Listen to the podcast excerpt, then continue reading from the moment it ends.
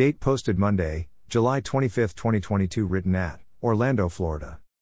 Scripture from 1 Samuel 12, 20-22 translation, New Century Version, NCV Bible text, 20 Samuel answered, "Don't be afraid. It's true that you did wrong, but don't turn away from the Lord. Serve the Lord with all your heart. 21 Idols are of no use, so don't worship them. They can't help you or save you. They are useless. 22 For his own sake, the Lord won't leave his people. Instead, he was pleased to make you his own people." Application: some may think that they have been way too bad, or done way too many evil things for a loving and holy God to ever love them or desire to accept and bless them. We are reminded in the words of Samuel, to a king who disobeyed the commands of God, that we are loved in spite of our weaknesses, our evil minds and our determination to follow the ways of the world.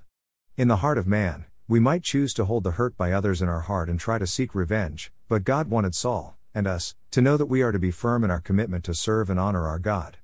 If we concentrate on our sin, and allow it to pull us down, we will only sink further into sin. However, if we choose to honor God and seek His face, then I believe that He will draw our attention to our disobedience and our selfish desires to do everything that our heart desires.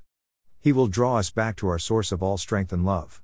In Christ, we will have all we need to fight our battles, deflect the sin that so rampantly surrounds us every day, and encourage us to seek and depend on the Lord while He is near and can be found.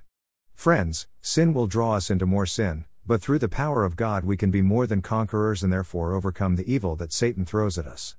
Notice that Samuel encouraged Saul and his men to continue worshiping God.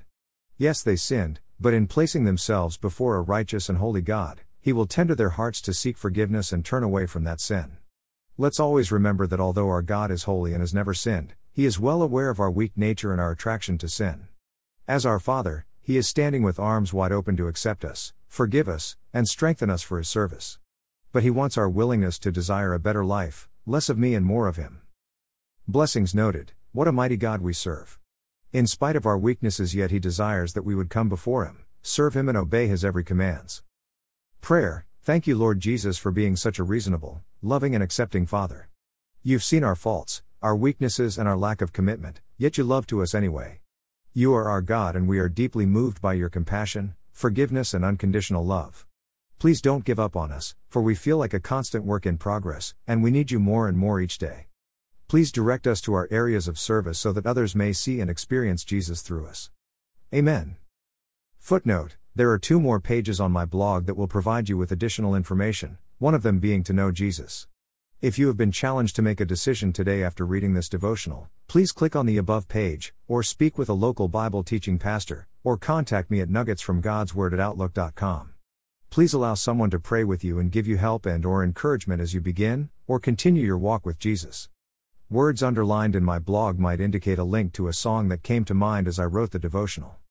Feel free to click on the link and listen as you continue to read or pray. If this devotional was forwarded to you and you would like to see more, please go to Nuggets from God's Word and read more, or you may freely subscribe for a daily email conveniently containing each day's devotional.